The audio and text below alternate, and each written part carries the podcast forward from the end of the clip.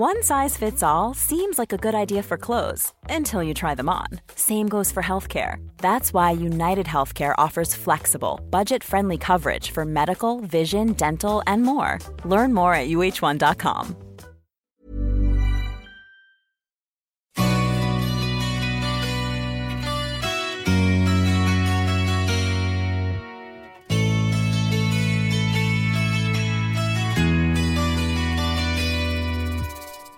Hello and welcome back to Rule the Roost podcast. I'm bringing a studio show today. I've do you, Tom Foynes. Do you find it like? Have you noticed me referring to these the the two header ones as a studio show? Is that as pretentious as I worry it is? Yes. It, just unequivocally, yes. What what else can I call it? What can I call it? You know? Um, yeah, it's a good point. I mean, you've got live reaction because Gary Neville does it, doesn't he? He does like an after game live reaction thing, laughably with his headphones still on, like he hasn't got like the technology available to just you know do a piece to camera, but he'll do like a pod after the game, and then yeah, he does his like Monday night football stuff. So I don't know. Do you call it? Do, do you do a spin off of that? So I should just call this the podcast, and then the other one is the one I differentiate. I call it like the reactive pod. Yeah, you've never done. I mean, you know, I, I I've listened to the Roost for a, a long, long time, and I don't. I think the only live reaction video I sorry podcast that I remember was when Dele Alli scored that goal against Crystal Palace, and you were so excited that um, you you put together a real like quick on the hop podcast for about 20 minutes just basically talking about how amazing Dele Alli was that's the only kind of live one I remember so I think those are definitely the deviations Oh mate, like Dele Alli. Those That's are the just, days, it's eh? just taking me back. Like what a goal! How exciting was that? You know, like, it was really like this kid's going to Real Madrid, but let's enjoy him for now. You know, and yeah let's not do that let's no, not we don't need to talk about that that one today. We don't need to talk about that one today, mate, because we've just beaten stinking, horrible, smelly, repulsive Chelsea. Todd Boehly's. Well, I mean, Todd Boehly's a, a- an Abramovich puppet, isn't he? Really, I've been going fully tinfoil on the internet the past few days, especially with VAR. But we'll get onto that. You know, I don't know if it's like a, a common thing, but I've seen there's a like a meme that goes around of very old uh, video games. They're usually kind of Japanese video games who, and they basically create like regen typical US names, and it's always like beef cheesecake or something like that, like really sort of stereotypical but still ridiculously, uh, ridiculously sort of overdone.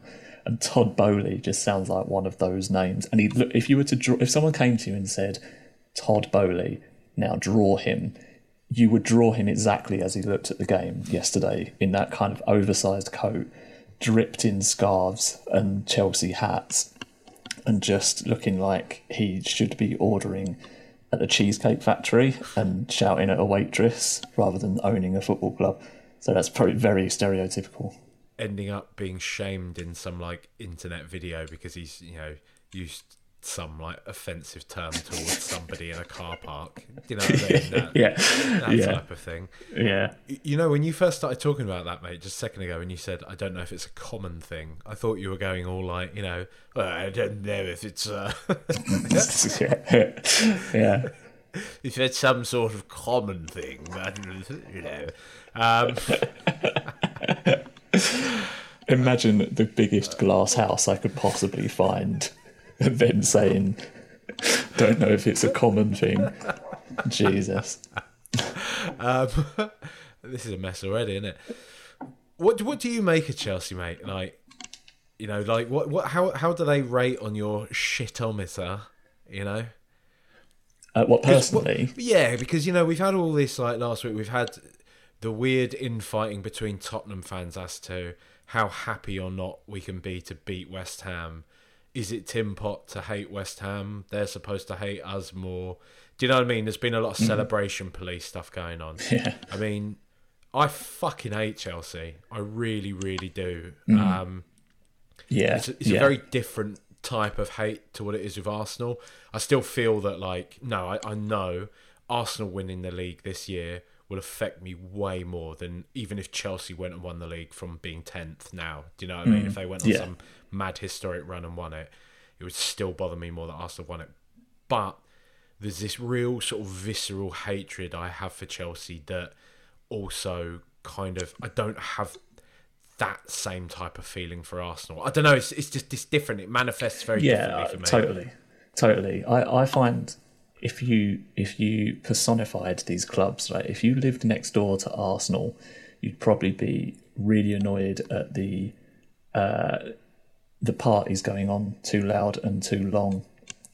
Um, but with, with Chelsea, you're you're looking at those parties spilling over into your garden and people shitting in the flowers and you know like breaking your windows and stuff like they're just they're evil aren't they? That that's the only word that I can really think of when I think of Chelsea. They are just like they're so unpleasant in almost every single way that it, it's almost hard to pick out one single thing that makes them so horrific. And then that kind of contributes to their when they're successful you know i just it doesn't as you say it doesn't really leave a mark anymore like winning all of those leagues and a couple of champions leagues and stuff is annoying for a day and that's it. I don't really pay much mind to them. And i do consider them a big rival. They are a big rival to spurs w- without question and historically have been as well. It's not certainly not a new thing.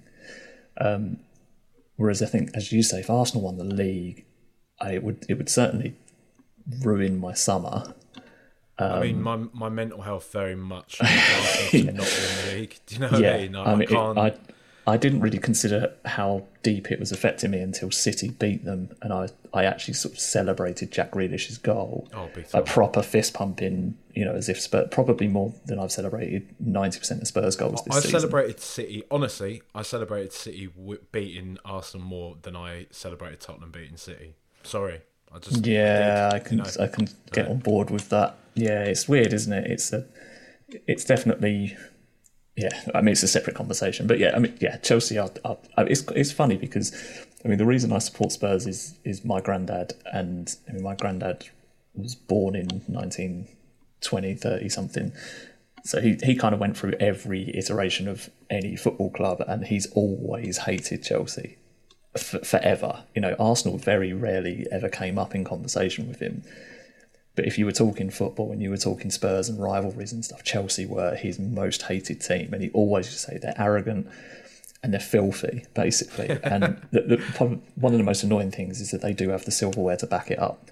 So the whole, you know, being arrogant, you know, the, it's an unfortunate truth that they have won two Champions Leagues and they did it in seven years. You know, between them, they they are a very hugely successful football club. It doesn't matter how they've got You know there. that second one though. They just Hmm. fucking they sort of fell into that, didn't they? Well, they fell into Like- the first one, didn't they? Really, like if you think about that team, AVB left halfway through between like the two. I mean, I was looking into this because you know maybe this will come up later, but I was looking into if Conte were to leave, what sort of symmetry is there between Chelsea winning the Champions League and Spurs doing it if it happened this season? Obviously, complete fantasy, but you know you never know. But AVB left between I think the last sixteen games against Napoli. Di Matteo took over, and then they just kept kind of fumbling over wins. Barcelona in the semi-final and Bay- Bayern Munich in the final. So I think both of them have been fairly fraggy. It's just you can't say that, can you? their first their first one though it felt like it was because it was like you know it was the it was like us in 2019 that was like the end of their like glorious era right? The Drogba Terry Lampard all Yeah. that lot being at the you know that that sort of their golden Mourinho generation of players. That was kind of the the dying embers of it and they got that over the line and I can mm. kind of I, I do know what you mean. Like that Barcelona game in particular was just disgusting. It was just so horrible seeing a team just shit it through. Seeing Bolton Wanderers basically get into a Champions League final like that. But I just this this this their second one because it was in lockdown, wasn't it? As well, Yeah, it was, behind yeah. closed doors one. and it was a, a proper Pep City, like typical European shit for brains decision not to play a central defensive midfielder. I think, and I think he might have played Foden as a false nine or something like that. Like it, it He's such a so typical bloke, isn't he? overthinking He's of such a him. weird bloke. He's a Like, knobhead. I mean, and he's handing Arsenal the title as well. This is the other frustrating thing. Man City should never lose, and same for Chelsea. Actually, I mean, to sort of bring it back to your original question, Chelsea being in tenth is for the money that they've spent. I don't care about squad um, harmony and all of that. Like Forest went out and bought pretty much an entire squad's worth of players, and they are at the moment beating relegation, which is the equivalent of Chelsea going and winning probably the league and maybe a Champions League. There is no excuse for how shit they are for the money that they've spent, and it's exactly the same for City.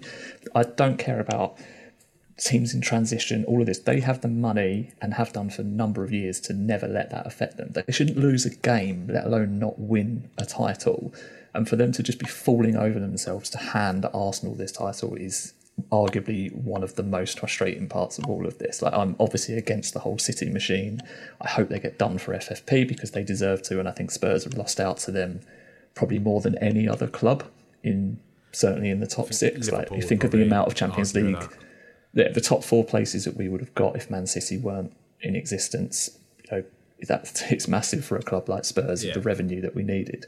Um, and so I hope they get done. But this season, of all seasons, can you just, you know, sort your fucking life? Can you not sell Cancelo after you've sold Zinchenko in the summer and playing Nathan Aké at left back? Can you, you know, it's just it's so frustrating Can to you see not them. have just bought Harry Kane instead of Erling Haaland? Oh, don't, yeah.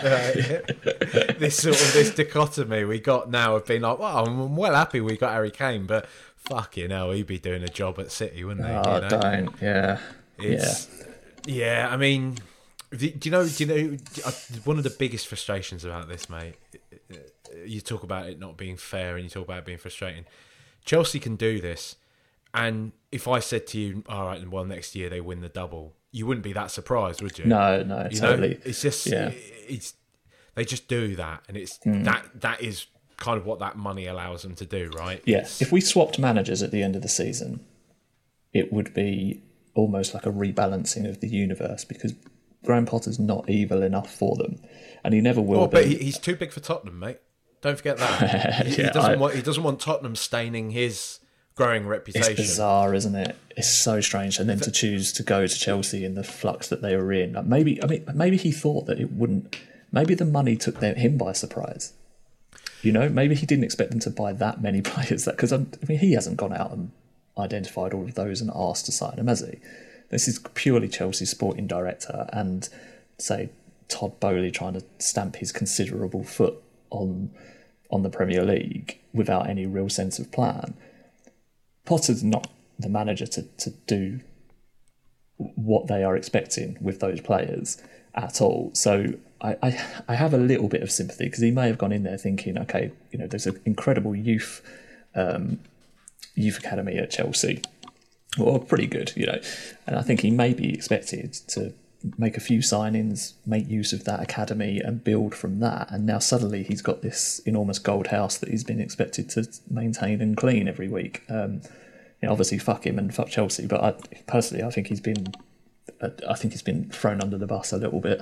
Well, it's just mad, isn't it? I mean, like you say, you know, they spent what 130 mil on Enzo Fernandez, about 100 Hmm. mil on that Mudryk lad, you know, and they finished 10th, mate. They're Hmm. 10th. They haven't won a ga- they haven't won a game in any competition since the 15th of January. yeah, And it Yeah, really, I mean, whatever we, we can. Really, we're well within our rights to be sort of put out by the football we've seen at times under Antonio Conte, but for all I'm moaning about Ben Davies or Eric Dier or the star that we're employing, here we are sat in fourth place. I mean, just hmm.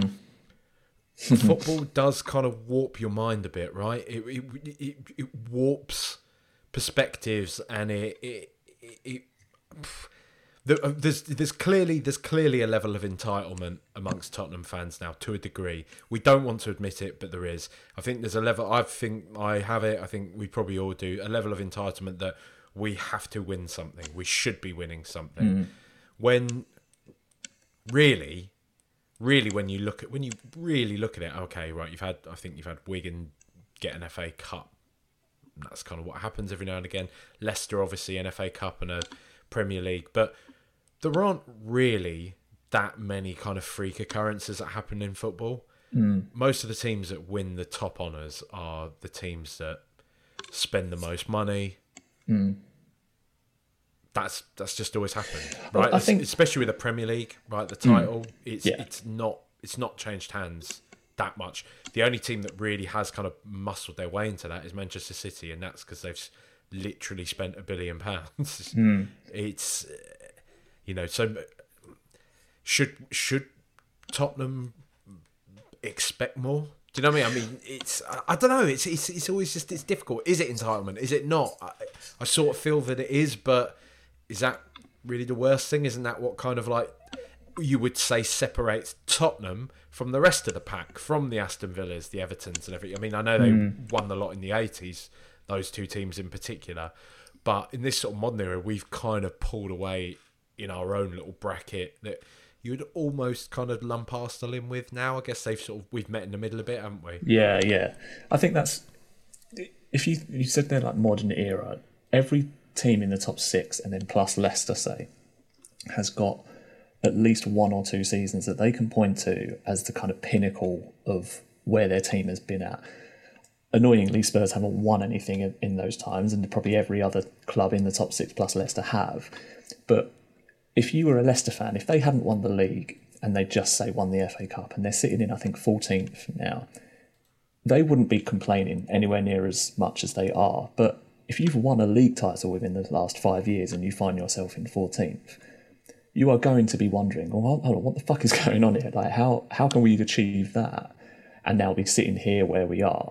It's the same for Liverpool. Liverpool reached ridiculous heights under Klopp. They won a Champions League and they won a league title the year after, you know, playing incredible football, high velocity football. They are always going to look at it and think, what's happening now? you know, hold on, what? Where's that gone? Same for Man City. Man City have won numerous titles, hundred points totals, record goal scores, all of that. They should be wondering what the fuck's happened this season. Arsenal did it up to this season. They were one like half the reason that AFTV exists is because they had people on there who couldn't understand how they went from an Invincibles team to, you know, playing Denilson in central midfield. It, and we've got, and I know it's heavily memed, but that 2016-17 team that we had under Pochettino, with Alli and Eriksen and Kane and Dembele and Wanyama, like at its peak, that was that was incredible. That was our team that we will always look back on with the most amount of fondness and thinking, you know, that was the pinnacle of where we are. So every club has got that point in time, in certainly in, in the last ten years, probably that they'll go, well, hold on, why aren't we doing that? You know, why can't we reach that again? And it's impossible. You can't have all six teams uh, playing at their pinnacle. It just won't work. Someone has to be in the cycle. Somebody has to be moving out of their, their pinnacle and, and on a downward curve. And part of the problem for Spurs is that we reacted to that too late, and we are probably only just starting to turn the oil oil tank around. Most of the other top six clubs can throw money at it until it works. So there's entitlement, but I don't think Spurs fans should necessarily think it's only us that do that does that. It's probably a bit of a social media thing. You know, it, it exacerbates everything. Social media makes everything worse. Um, it means that rival fans can get at you and have a pop at you in the way that they couldn't do before. Um, I, do, I think there's an entitlement in sense of we had it all, or we nearly had it all, and we lost grip of that. and Close like but no cigar, wasn't it? That's, yeah, and and I say the frustrating part, and the thing that I'm I struggle with with Spurs is you could see it coming so much earlier than than when we actually reacted. And there's lots of different variables. COVID is a big variable. Pochettino's drop off is a big variable. Nuno, you know, arguably Paratici now. What the fuck's going on with him? But um, there's a there's a lot of it felt like we should have reacted a little bit sooner. So I don't think it's I, I don't think it's um, as you said it, it's entitlement. I, I don't. I just think it's like well, we've shown ourselves to be able to operate really smartly, and I don't think anyone at Spurs, from Levy down to the players, can argue that they have operated smartly in the last probably three seasons. We have been pretty stupid at times, and it's reflected in a slightly imbalanced and probably quite low quality, certainly technically, squad that we've got now. We are trying to address it. It's just a shame that it took as long as it did. But as you say, we're fourth. you know, we're, we're fourth. We've won four of our last five, and in those four games, we've got a clean sheet. So if you think of all the things that we've had an issue with, we can't really. We didn't think we could defend very well. Um, it breaks down in the midfield. You know, arguably things are fine in that respect. You can't get four clean sheets. You know, two London derbies, one against Man City, the other was against Fulham, who are flying away from home. Like, clearly things aren't that bad. It's just it's the eye test, isn't it? It's always going to be the eye test under Conte, and I think he's always said that fourth isn't good enough and, and all of that. So he's setting his sights higher. We I don't think we can achieve physically achieve any more than what we are currently delivering. But if that's not enough to your manager, there's always going to be that bit of friction. So there's just a lot of things happening at the moment that take the shine off what is very quietly being a decent season. I mean, let's wait until the end. And the Arsenal factor is probably the biggest reason why everything feels a little bit shit. Do you think he's our manager next year, mate?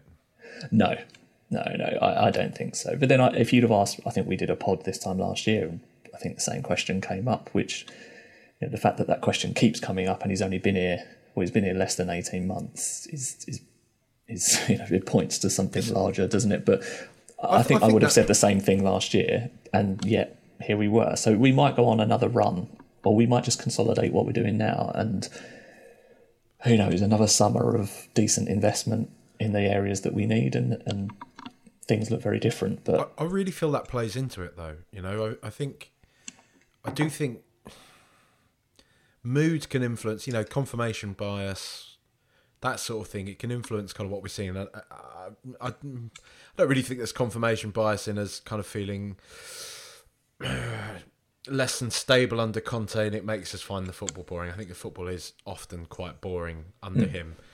But I do feel like there would be more momentum. There would be more of a kind of like wave of positive sentiment if we actually felt that this was going somewhere. Do you know what I mean? Mm. I, I, I really do feel that like the the sort of question mark hanging over him, it does kind of take away from a lot of the positives that we should be feeling. You know, like I say now, you know, we we fourth place.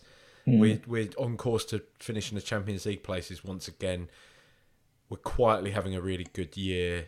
We've had a you know a few good results. Definitely, I agree with you. Arsenal doing what they're doing is a massive shadow over everything that we're doing. Um, but it's regardless of that, it feels like it should be it should be better, and it's it, I just I don't think it's as simple as kind of like oh you know some fans don't really like Conte, so they're not allowing themselves to enjoy this. Like I I I, I do think there is more to it than that, but yeah. What, what I did want to say is, you know, you're talking on um, just just as a little side note, you're talking about sort of opposition fans the memification of defeats and stuff.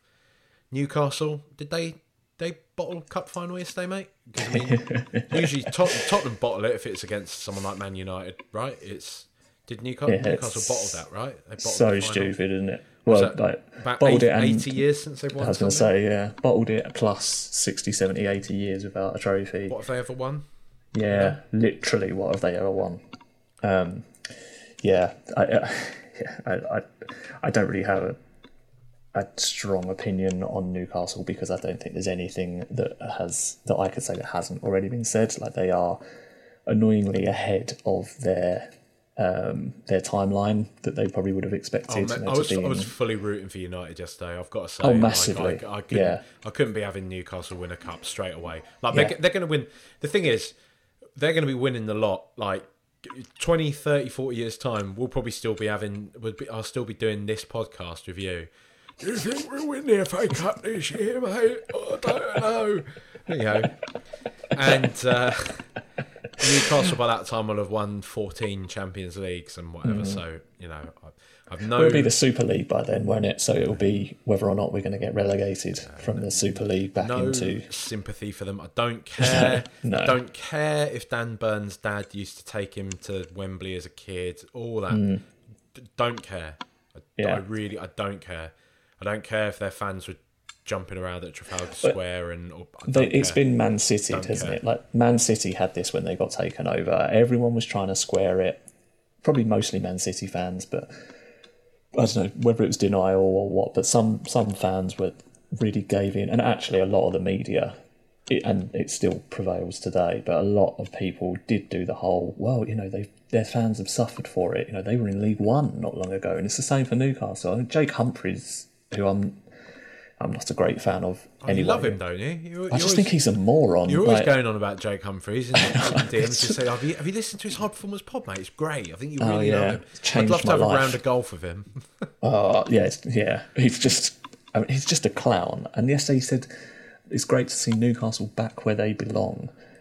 And I thought, but if you're 21 years of age, you've never seen him in a cup final, you know, and they've been in the championship twice. They've been in the championship as many times as they've been in a major cup final in the last 30 years. Like that isn't back where they belong. Back where they belong is eighth or ninth in the Premier League and playing some decent football. You know, they this is just I have nonsense. a bit of a, like, do you know what? I have a bit of a sort of theory on this type of stuff because I was thinking about this before, and I guess sort of Blackburn doesn't really do this much much good, but but they've kind of properly disappeared.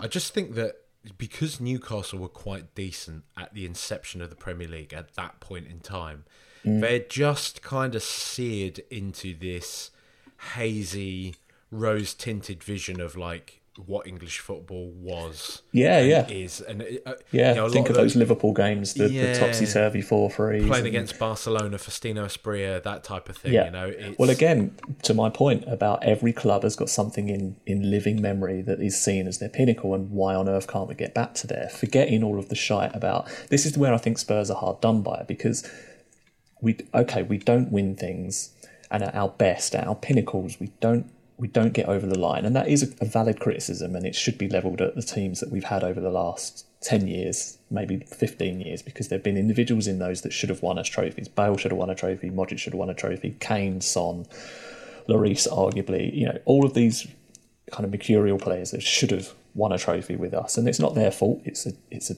a team failing. But we haven't done it. But we have never had a season like Liverpool or Chelsea have this season you know, we've been poor, but we've never finished outside the top seven, I think, for about 15 years. And someone's going to correct me on that, but I can't think, certainly between 2010 and now, we've not finished below seventh, I think, sixth maybe.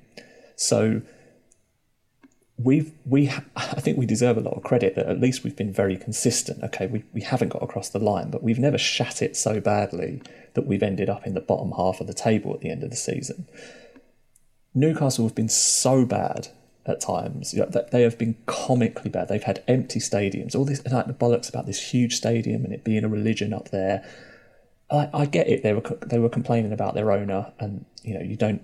That's a one way of of protesting against bad ownership. But like, fuck off with this kind of you know they deserve it sort of thing. Sorry, but no one's entitled to it at all. You you are not entitled to to anything just because you've had a couple of shit seasons. There are clubs who would have killed to be in Newcastle's position with that size stadium in the championship. You know, like who's to say that because of their totally inadequate management on the seasons where they went down, they were immediately the powerhouse in that division and probably came up in place of a, a perfectly well run club who you know only had twelve thousand to their stadium. I, I, don't know. I'm picking picking stuff out of the air a little bit, but I find it very difficult to listen to people say that you know oh well you know it's not it's good that they get a bit of success or what's the other one it shakes up the narrative or it shakes up the the status quo it's like well that's fine but there were clubs doing that we you could argue Spurs have been doing that you know when we got top 4 under Redknapp it was a top four. It was Liverpool, Chelsea, Arsenal, and Man United. And Spurs and City were the new kids. And we shook it up just as much as anyone else. And then City won the league a couple of seasons later. So, sorry, but it sounds very, you know, I, I do take it.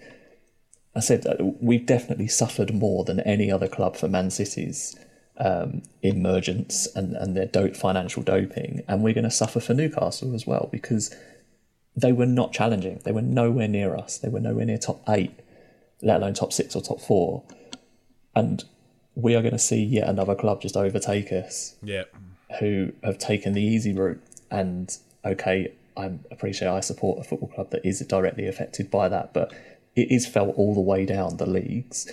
And I just think and the media in particular should be doing a lot better. I'm not expecting Newcastle fans to say anything, but like there really shouldn't be any external support for something like this from anyone. And I get that I get that we are long past that horizon point. You know, Chelsea were financially doped coming up to 20 years ago. They still now. are, mate. It's still it's Of course, still of course, on. but like, yeah, it started, and people point to United and say, "Well, they've always spent money," but like, it. I'm not saying it's always been squeaky clean, but they had the commercial aspect. Liverpool have always been competitive because of their global success and appeal. You know that has never gone away. This is just a new way of doing it, but they have cheated their way to the top of the table. They've cheated their way into the conversation. No one in America would have heard of Man City. You know, But the this, team this from is, Manchester this is was why Man it United. irritates me even more that we can we can have our differences of opinion on Daniel Levy and where we think he's kind of gotten it right or wrong at Tottenham. But I do find it particularly odious when you look at this as like the landscape of football and you still have client journalists like Matt Law Hmm. writing pieces on Daniel Levy's salary. Hmm. It's it's it's we all know exactly what type of tropes it, it w- will weaponize a Uh-huh. Yeah. hundred percent. And I'm not saying that isn't. I you know I don't know Matt Law. I'm, I'm not saying that's his intention, but you know exactly where that type of conversation goes, Mm-hmm. especially with Daniel Levy and the fact he's singled out. The, the man's turned. You know he's turned an asset that was valued in the tens of millions to the multiple billions. You know, Mm. and as, as as far as top CEOs go, his salary isn't aberrative. It's not. No. It's not ridiculous. So this whole kind of prism, this whole like lens through which anything to do with Tottenham is viewed, it, I just I find it.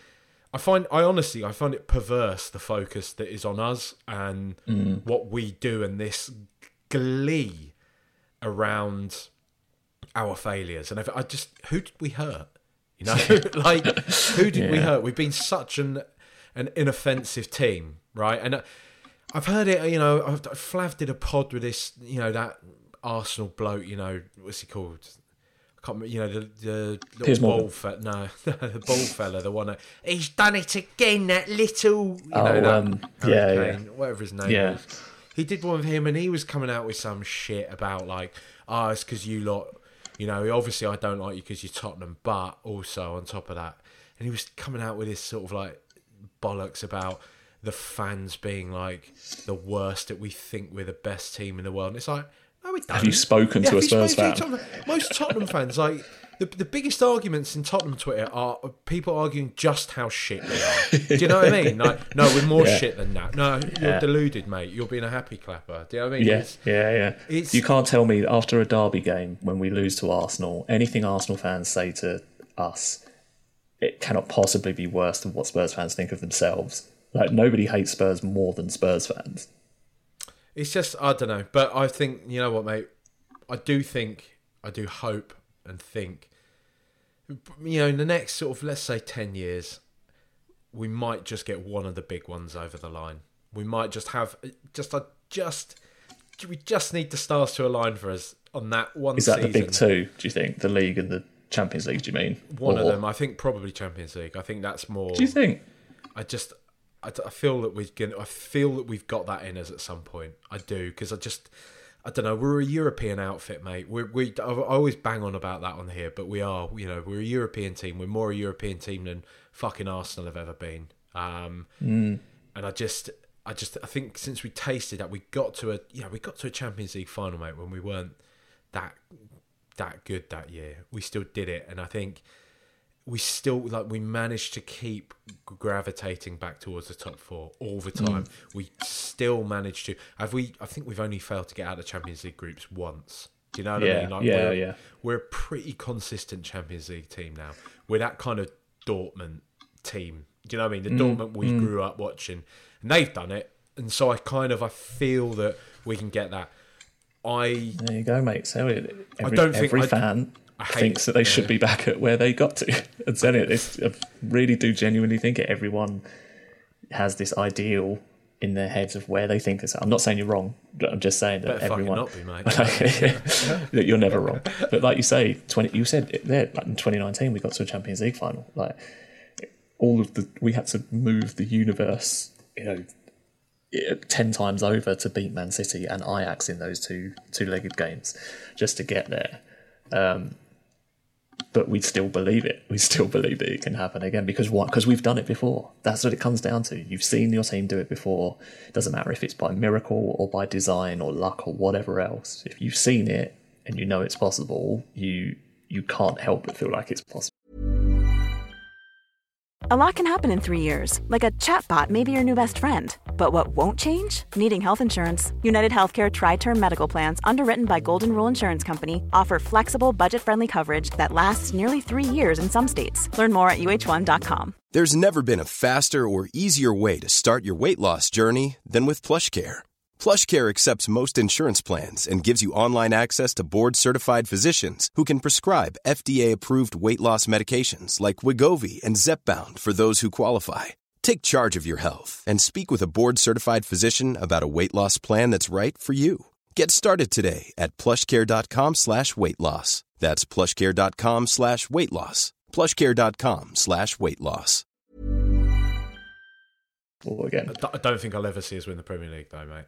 Like, I, I, No. I, I, I Jim just, Diz is all like, yeah, It's, well, I mean, Well, then- well, you strange things I to happen. Napoli are about to win Serie A, barring a catastrophic like drop off. Napoli are going to win Serie A, so these things mm. can happen. Like the team that could never just get a run together. You know, Napoli were ju- they were basically just a lot like us. You know, they would either mm. start a season really well or end a season really well. They would always have like good calendar years, but never a good season. Right. And they're what. 20 points clear now. I think Yeah. they're literally 18 points clear at the top of Serie A now. I, I don't know anything about Serie A, but I wonder if I mean you might be able to say what's happening there. But is it a case of kind of the, the other big players taking points off each other? Like, why wonder is, do we need a season where City are in transition, Chelsea are in transition, United, Liverpool, Arsenal, everyone else, and they end up in kind of infighting and so sort of entrenched in the idea of not losing to each other that they sort of cancel each other out, and then you end up with this single team that just sort of shoots through the middle of them, wacky races style. Uh, you've just got to make sure that you're that team. It was similar when Leicester won it. Um, I, I think it's the, the the only difference with this I would say is that I'm not as fully versed on the ins and outs. I do follow. I do think though what you say now is true. I think most of the big teams are kind of in transition in Italy, but what has helped for Nap- like Napoli's case as well is that they have like they've got their 16 17 team at that point as well. So it's not like they're just kind of they're doing what they normally do and they're like Napoli are being aberratively obscene as well at the moment. So they, it's it's kind of that perfect storm for them. Other teams in transition and they've got their 16 17 like Napoli have got some fuck that, that Victor Osimhen they've got up front is hmm. is fucking ridiculous. Like he is absolutely fucking ridiculous. A player who Spurs have been long linked to. I hmm. cannot pronounce his name. The Georgian lad who's like a left winger, again another player Tottenham were heavily linked with. On, honestly think is like maybe the best player in world football at the moment. Like the, kid is fucking. He's ridiculous. He's hundred percent Real Madrid bound, or where? Do you know what I mean? PSG, hmm. Real Madrid, whatever bound, hundred and fifty million pounds. Like he is fucking ridiculous, and they, yeah, they've just. Spalletti's like having his kind of you know go on. We don't need to talk about Napoli at the moment. Look, teams teams The can Tanguy Ndombele, of course. yeah, of course. He's the he's the magic he's the magic element to all of this. If we do focus back on Tottenham Hotspur, because you know, Yeah? why not? Why Yeah. not? Go on then. One of the big talking points this weekend, gentle Ben Davies, three hundred club Mm. appearances. That's what sort of fucking team we are. Ben Davies got 300 appearances. That's what sort of fucking team we are. I don't agree. You know, Ben Davies, good player. Uh, he- in the post-match pod, and I said this to my mate George as well, Tom. I'm, I'm going to say it to you. Ben Davies gets into any match day squad in the Premier League. Any match day squad. Um, yeah, yeah, probably. I, I can't think of an argument against it. Uh, I, maybe Arsenal. They've got they are quite well stocked in defence, I'd say. But if you t- if you're talking in terms of Ben Davies's uh, versatility, as is being shown in his current role as well, um, then yeah, I, I don't disagree with that at all. I think he's he's an interesting one because he was signed to be a first choice when Danny Rose was still sort of teetering on the edge of not sure what sort of player you're going to be, and he really pushed Danny Rose. I think even by Danny Rose's own admission, like he he knew that there was direct competition there. He was a Premier League left back coming from Swansea, and he stepped it up. And so for those first couple of years, Ben Davies really was an understudy. And I think that it's slightly unfair, and I've done this before, but I think it's slightly unfair to consider him as sort of failing upwards and now being a starter just because the likes of Vertonghen um, and, and Danny Rose himself have left the club and, and we didn't sign appropriately to cover them. He's now thrust into the first team. I think he's a he's a decent enough player. He can be anything from six out of ten all the way up to nine out of ten. He's pretty consistent, and I think 300 games sounds about right. Do you know what I mean? Like, mm. yeah, but he's been here 10 years now. That's that's is it 300 overall? Presumably, yeah, it's not yeah. Premier League appearances. Yeah, I mean we've been in the Champions League in that time. You know, we've got to FA Cup semi-finals. We've been to League Cup finals. Generally, there are plenty of games where those sort of players will play a lot of football. Um, I think that's that's yeah well deserved. I, I'm I'm not a great fan of his, but I certainly don't think he's the worst or, or the most immediate issue that we need to address. Uh, yeah, I, I think I would agree with you. He's solid, right? He's just he's overall a solid footballer. Doesn't set the world on fire, but he's. I don't, I don't really ever. This the thing I always bang on about is I don't ever really recall when I look down throughout the annals of his Tottenham career. I don't think oh there was that massive fuck up he did on that day or whatever. No, he got roasted by um, Mane, didn't he? I think it was. I think we lost two 0 and I don't remember what season it was. I, I, I think it's probably Poch, the 16-17 season, and we went away to Liverpool, and Poch played us on a really high line, and um, Davies was playing left back, and he just got murdered by Mane twice in the in the first half, and I think a lot of he was he took a lot of flack for that Ben Davies, but I, I don't really think it was his fault. You know, he's not a quick left back. Um, he was a very solid left back, and probably explains why he's transitioned to that left centre back role as well as him playing there pretty consistently for Wales. Um, he he was never going to stand a chance up against Mane if you give Mane a 20 yard head start. So that's the only one I can really think that he got quite a lot of pelters for. Other than that, yeah, nothing nothing really stands out as a as the game where I you know thought this this really should be the end of him. He's always pretty consistent, if not spectacular. Skippy as well. I think as a as a player who's kind of, I think he's uh, afflicted by a similar thing as as Ben Davies in that they're both just kind of not cool. Do you know? Yeah, I mean? I, well, I don't. I was thinking about this before we recorded. Like, I love Oliver Skipp, and I think I think any youth academy player. I don't care again if this is a sign of what sort of club we are or what accepting mediocrity and all that. If you have a youth team player that is deemed good enough to play first team football by well, he, he started under Poch, so you're looking at Poch, Conte, um, and Mourinho. He he played a fair bit of football under all three of those. You absolutely should treasure those players, and and I don't really give a fuck. Like you should be absolutely giving them more slack than any other footballer than than another footballer you've brought in. I, you know, I, I think that's completely fair. You should be backing your players that you bring through the academy. Um, I think, and I don't know if you agree, he suffers from the fact that he's just now the fourth in line of what were deemed kind of sideways mediocre number eights that we brought through the academy. You had Ryan Mason, you had Tom Carroll, then Harry Winks, and then Oliver Skipp. And I think they are all tarred with the same brush a little bit. But I think Skipp is probably the most dynamic out of all of them.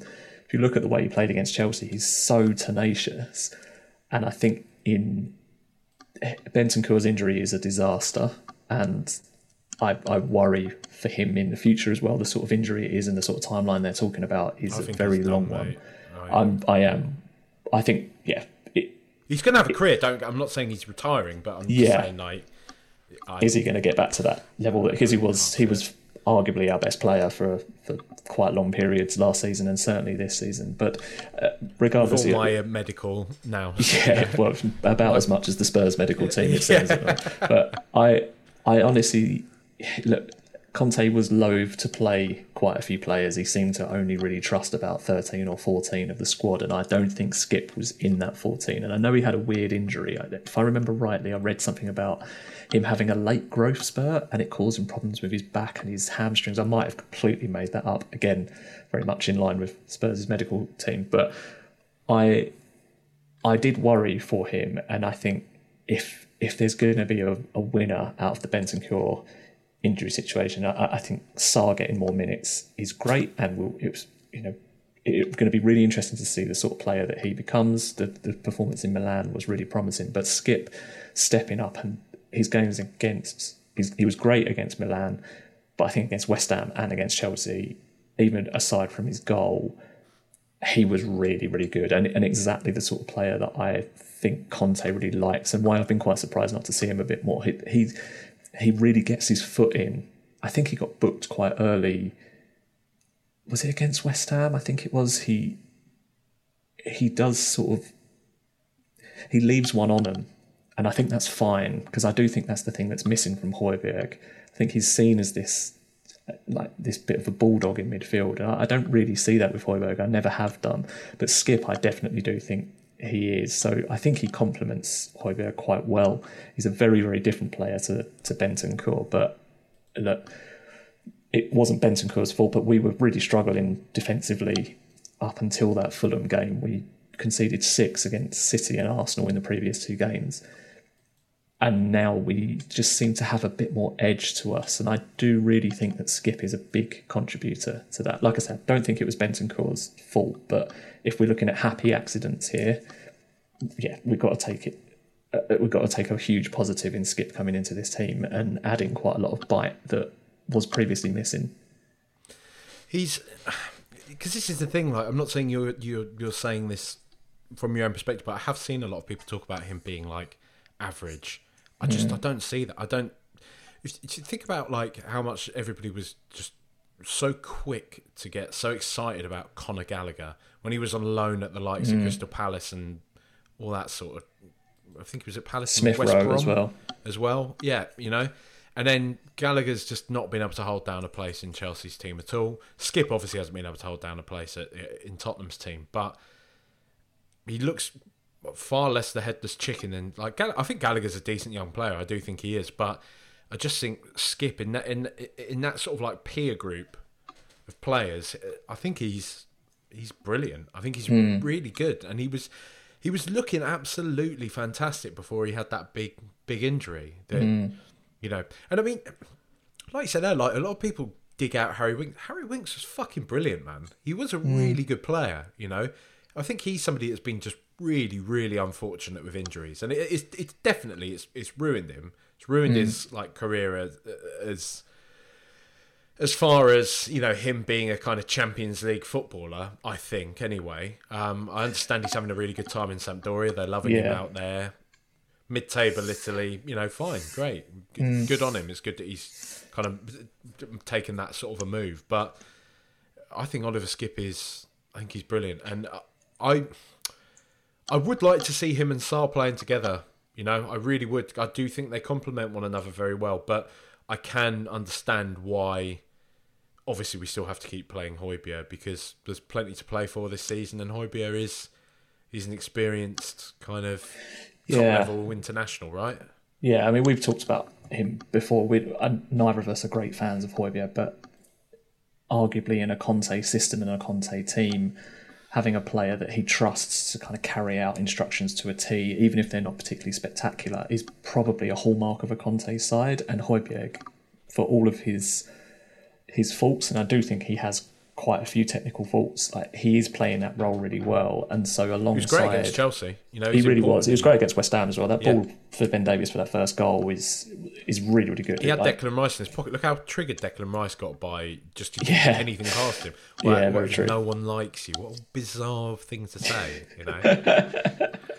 this is like king of yeah, like well, lad banter, Declan Rice. I'm sure he's a nice lad, but I like him and Mason Mount are definitely the sort of people that you would meet on a stag do and be okay with for a couple of nights, but think if I was mates with them, fucking hell, I would kill myself. That's a bit extreme, sorry, but that, that's the impression I get from them too. Um, yeah, I I think Højbjerg was good, and I think Skipp complements it very well because, like I say, I think he's a bit more tenacious and a bit more he just seems a bit more liable to put his foot in. Um, I think, is a bit more progressive with the ball. I think against Milan, you saw him break break the lines and um, carry the ball a little bit more, which is, I think, Højbjerg and Skipp are more liable to pass it. But, but you know, plenty of partnerships have been built on a on players willing to pass it and willing to carry it before. And in recent history with Spurs, you look at Wanyama and Dembele, that was a really good partnership because of that. One keeps it simple, one's t- one you know opens the game up a little bit. So in time, I think that would be a good partnership to see. I think at the moment, though, with Conte, it's unlikely that we're going to see this break from pragmatism that Skipp and Højbjerg provide. I would say. Richarlison. Yes. Because I'm just, I'm just, all these players at the moment are dividing, splitting opinion, straight down the middle. Mm. Where do you uh, where do you fall on him, mate? I, I tweeted yesterday that there was just no way that you could drop Richarlison now, um, or, or put Son back into the team in his place. And I had somebody, you know, arguing in good faith, just asked the question. Said, "Well, on what basis would you, could you not take Richarlison out of the team?" And I thought, have you, you know, not watched for the last couple of weeks? And likewise, have you not watched Son for three quarters of this season? You know, Son's position has been changed. I don't think it's entirely his fault, but someone's done the analysis out. You know, people far smarter, or certainly with people with more time than I have, have, have done the analysis and seen that Son is playing something like 20 yards deeper than he, he was on average last season when he won the Golden Boot. Kane is more of our focal point of attacks. They're wanting Kane to get into the box more and Son to build play up from deep. And it, it just hasn't worked. Son's looked so lost. And the sort of player that he is, he wants to play on the last defender. He wants to play between the fullback and the centre back, and he wants someone to find him. And that's worked brilliantly for a good two, three seasons with him and Kane forming that partnership. And for whatever reason, Conte's changed it, and it, it just doesn't work. But it seems to with Richarlison a lot more. He's use the word tenacious again. He he's so tenacious and such a pain in the ass to play against. Like the way that he played up against um, Reece James against Chelsea was exactly how you want to play against those sort of fullbacks. Those those fullbacks who are just as good in attack as as in defence. I know that they would have had eyes on Son, but I think in the way that he's playing at the moment, all they needed to do if he was started was probably stick one of the midfielders on him and one of the centre backs, and then someone else just look after Kane, and we've been negated. But the way that Richarlison is playing at the moment, he's just bullying people on that left hand side. I love and him, I think, like, I really yeah, do, he's you know? he's he's exactly what we've needed at the exact right time. I talk about Skipp coming in at the right time, and he's he's he's his fortune. You know, he's coming from Benton Bentancur's injury, which is unfortunate. Son has just been persisted with, and I I just don't see why. Like I get that he's our he's a, one of our best players. He's our, he was the Golden Boot winner last year, but he isn't playing the same position. And if it's not working, I don't see why it takes three quarters of a season to to really work that one out. But it, it, feels like this super sub role is kind of just a natural evolution for him, right? He he's yeah a, yeah you know, he's a dynamic, physical footballer who is mm what he's 31 now. You know, mm. it happens to all of them. Look yeah. at Salah, exactly, yeah, yeah. exactly the same. Like exactly. I'd love to see the amount of goals. Again, someone more intelligent with more time than I would. I'd love to see the amount of goals that Son has scored in the last probably 10 minutes of our games. Ever since I seem to remember him doing it at Wembley quite a lot. There's a, a, goal against Leicester that sticks out where he basically stood on the halfway line. We were a goal up, or we were 2 1 up, and they were attacking, and Son just stood on the halfway line. And in one ball, he gets on the end of it and he scores. I think he did it against West Ham last season when we beat them 3 0 or 3 1. Um, he did it against West Ham last week as well. Like he got on the last defender and Kane played him in for the second. Like he's perfect for that role, just to stretch them. To like, can you imagine playing against Richarlison for 65, 70 minutes and getting beaten up and frustrated because he's, you know, he's a brilliant diver. Uh, Richarlison, on top of everything else, you know, and I mean that as a virtue. He's he's very good at winning free kicks. So you've been pissed off by him for 70 odd minutes. You're battered, you're bruised, and you've had an ego bashing as well. And then you see Son come on, and you think, well, I, I, you know, you're under instruction to get forward and get an equaliser or a winner or whatever. And then you're up against Son. It's a brilliant system for us to have. And yeah, I, I think I think we need to sort of think about Son as I mean, we gave him a new deal last year, which in hindsight seems crazy. Um, but it, it does feel like the right time for us to start thinking about something new. And we bought Richarlison for a lot of money. And I think, I know he's had a few injuries, but I think he's been underused. And when he has been used, he's been played on the right, which he's never played for Everton. I don't think he's ever played for Brazil. And he's just not looked it just doesn't look very good, basically. So it's no mystery or no surprise, rather, that for two games he's been played in his actual position and he's been very, very good. If if not potent, I think that will that will come. Um, but he's done so much better a job than than Son has been doing for a while, even if it's not entirely Son's fault.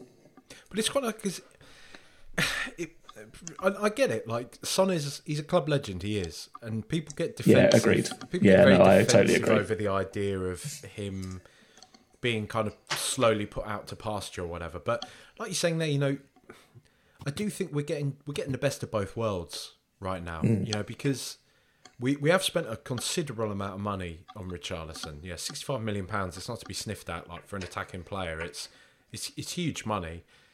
He has he has a sort of a growing and big reputation internationally as it is.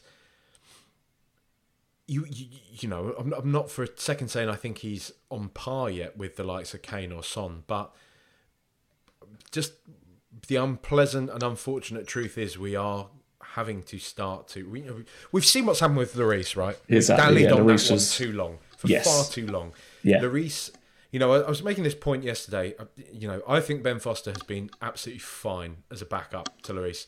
And I don't think that's particularly because I think Ben Foster's great. I think that's kind of the level that Lloris has dropped to now. That really, you don't really feel his absence with, with Ben Foster. And Ben Foster's a good kid. He's a good keeper. I think Yeah. I think there's a there's a real I think there's a real OTT level of kind of discussion on Ben Foster as in like just how bad he is or Do you mean Fraser Forster, yeah who am I talking about Ben Foster? I was just saying but under, understandably, yeah. same shit in it like, yeah, All right, Grandad. Yeah. Yeah.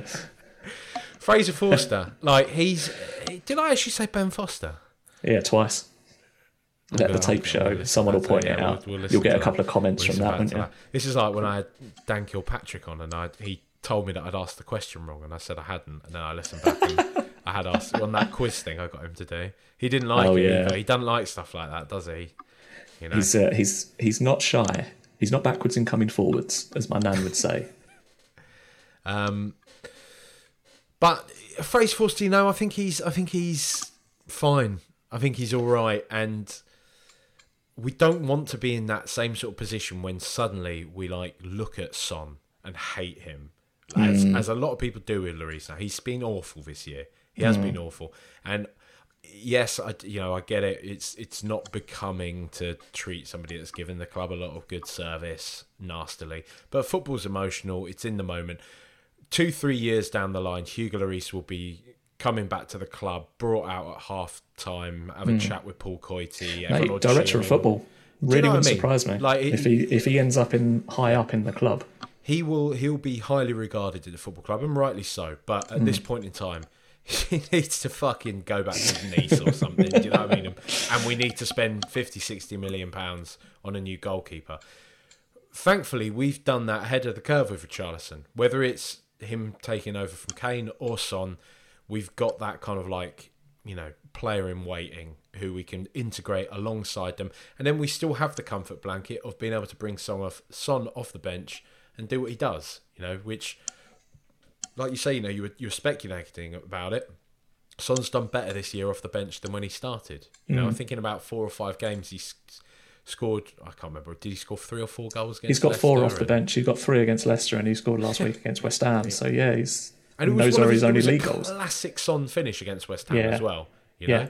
Yeah, exactly. Like- yeah, that's what I mean. There- There is a definite, there's a route to goal with Son that we we ploughed an awful lot last year, and I get that teams will work us out, but I don't understand why we reacted to that before that had actually even happened. You know, dropping him twenty yards deeper as a as a kind of protection thing. I don't know. It was, it was a bit of a strange one, but yeah, quintessential Son goal, absolutely brilliant. Um, yeah, this is. I, I totally agree. You, you made a point earlier about not really knowing what if Conte is going to join in the summer and not know. Uh, sorry, stay in the summer and that sort of state of flux contributing to things. But I think whether he's here or not, the the Son situation needed addressing, and as you say, Richarlison is in now, and he could be a succession plan for Son. He could even be a succession plan for Kane. I know he's never going to hit those numbers, or very unlikely to hit those numbers Who is consistently. You know? E- Exactly. Yeah. I mean, how do you how do you plan for for that succession? Um, regardless of what happens, Lloris needs replacing, or a, a succession plan needs to be put in place for him. We probably need two centre backs. We maybe need another left back or left wing back. Um, if Sessegnon doesn't seem to have made the grade, and Perisic is 85, Udogie looks really good. I'm really excited for him coming in. But so that's the left hand side. On the right hand side, you've got Suddenly know all about Serie A now, do you, mate? Yeah, yeah. um, on the right, you've got Jed Spence, you've got um, Pedro Porro, who you know is a bit of an unknown at the moment. Emerson seems to be coming into a bit of form as well. You've got Skipp and Bent, hopefully Bentancur in the future in the middle, and Sarr. You've got Richarlison up top, Kulusevski. Like there is enough ingredients, regardless of who the manager is, in the summer to come in and.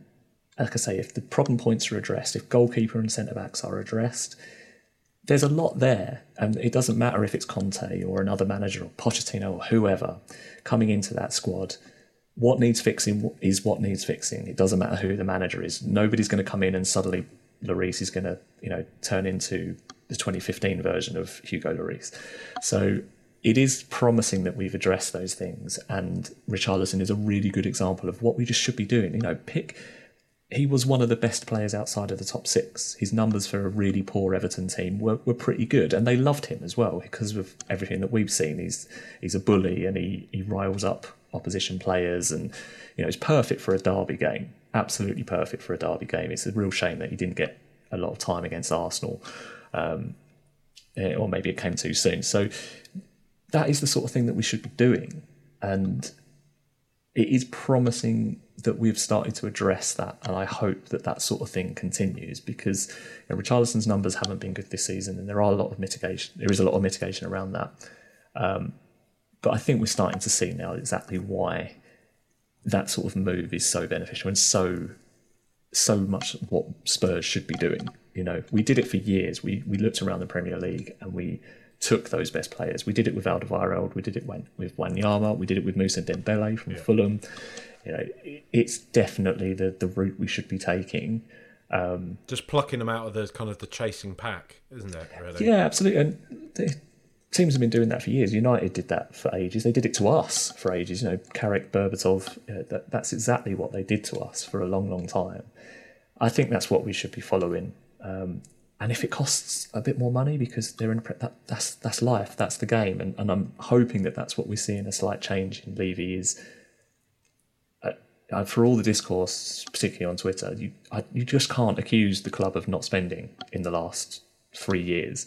We might have spent badly in some cases, very badly in some cases, but it's not like we haven't spent. There has been investment in the team. So if the change is that we are identifying these players and we know that they'll improve us, and that you know what we would have quibbled over five to ten million pounds ten years ago, if that's not a problem anymore and we just go ahead and do it, then then brilliant. But I, I definitely think Richarlison is the blueprint um, uh, rather than the kind of uh, he he was the mar- a marquee signing of the summer, but he he didn't sort of arrive as the this the solution to all of our problems, did he? It was he's played the role that I think he was intended to. It's just that he cost sixty odd million. So it'll be interesting to see if that's something that we follow this summer and, and beyond.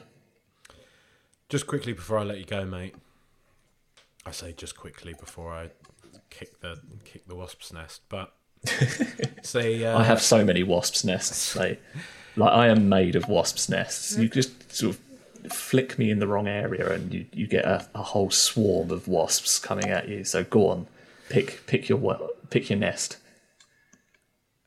another goal for Harry Kane. 18 Premier League goals this season. Our greatest ever player, greatest ever goal scorer. But he's still not signed that contract. He's got a year and a half left to go. Is he more important to is he more valuable to the club to just leave on a free, to let him wind down his contract and go on a free? Or, you know, we're talking about succession plans, we're talking about bringing in the likes of Richarlison. Do you sell him for that kind of cut price this year? Would, would, would it feel better to you getting 60 mil for him this summer because he's got a year left on his contract versus him leaving for free but maybe firing us to something big next year in his last contract last year Yeah, I, I don't, I don't. It, it, that money's not going in my pocket. Like I, I can't give a shit if he goes for money or goes for free. I think I'd rather keep him. Again, this is the sort of thing that a question that would I would have had a very different answer to last season. I think this time last season I still was a bit concerned about where his head was at, and still felt there was a bit of residual. The whole Man City stuff. Um, there was something residual in him that just he just didn't seem to be able to get up to that level, and I wasn't wouldn't necessarily say sell him, but I had the opinion that if he's not really fully here, and if his body is again, I don't think it's controversial to say that his body is starting to degrade somewhat, and that's maybe contributing to the slightly different role that he's playing now, slightly deeper role, which he's brilliant at. You know, certainly don't lose anything, and as you say, he's still scoring goals, um, but his body is is going to suffer. The ankles are have been pretty uh, pretty crispy for a good few years now. So, but I don't see any value in in getting rid at the moment. I think the problem, part of the problem that I thought we had when uh, I'd still still waiting on seeing what the actual plan is for us and the recruitment drive. Like, is there a is there a plan, or are we just doing it on a deals based system? But I had a bit of an issue with that. It's all very well keeping Kane, but if the team around him is just going to get worse, then there really isn't any point in keeping him. You know, apart from our own self kind of grat- gratification, it is still having a club legend and our record goal scorer playing for us is, is lovely for us as fans. But from a pragmatic point of view, if the team around him is just getting worse and you know, he's he's playing a deeper and deeper role and is eventually sitting in the centre circle spraying balls out to fucking Nathan Redmond or something that we've signed for 10 million in summer. Like, do you know what I mean? There's no point in keeping him, and I'd I'd feel, I think he would rightly sort of have a bit of a grudge against us, if you like. Um, but if we can address those issues, if we can sort out goalkeeper, two centre backs, and you know supplement it with maybe some creativity in the middle to take that onus off of Kane and even just give him a rest, a uh, bit of rotation, take him out for the FA Cup games and whatever. Um, then I just don't see any point in letting him go for any money this this summer. Like we lose far more than we've gained, and as I say, I, I don't have great faith in the in the hierarchy and spending that money right anyway. We certainly wouldn't be able to replace the numbers. So by the point he's he's going to leave for a free or on a free, it could be a completely different landscape by then. You know, City are probably going to well, they're, they're obviously going to spend in the summer, um, and they're going to try and supplement Haaland, who has scored a ridiculous amount of goals in a in a team that isn't really functioning very well. And I can't imagine Pep's going to let that go on for much longer. Kane could be the perfect foil for him or the perfect contributor for him. That that still might happen, but if it doesn't, I don't really see what other options he's got. And I know you've got the, the doomsday scenario of him going to Arsenal on a free because they've won a couple of league titles by then, but I can't see it. Realistically, I can't see it. So who knows? At the end of his contract, he may not have many options. Can you imagine And I if he don't- does, mate? You, you give up football, right? Oh yeah, yeah, yeah. It's it's over. You can't. You don't come back from that. Never, never again. No. Like I can't, like I don't, you know, top until I die. Nah, mate. It's, it's Yeah, I am dead. yeah, it's done. It's done. Yeah, yeah. No, the, no wasp's nest there, my friend. Like I, I, I've you know how I've kind of gone a bit cold on Kane for since the City stuff. Really, I, I've it, it, it sounds a bit pathetic. It, as a football fan, and it doesn't go any deeper than that. But as a football fan, it did hurt. It did hurt to see it, and you, you did think, well, when you invest that much in a in a player that comes through your academy and, and who does come from nowhere and literally becomes the best thing that ever happened to your team, you don't you feel it a lot more. You know, we've had players that have wanted to leave, but it it felt a bit like that we don't get to leave. So why do you get to leave? We're stuck with this, and we know that things aren't great, but we don't get to just opt out and go to Man City and win a couple of trophies as fans. Like we don't want you to do that either.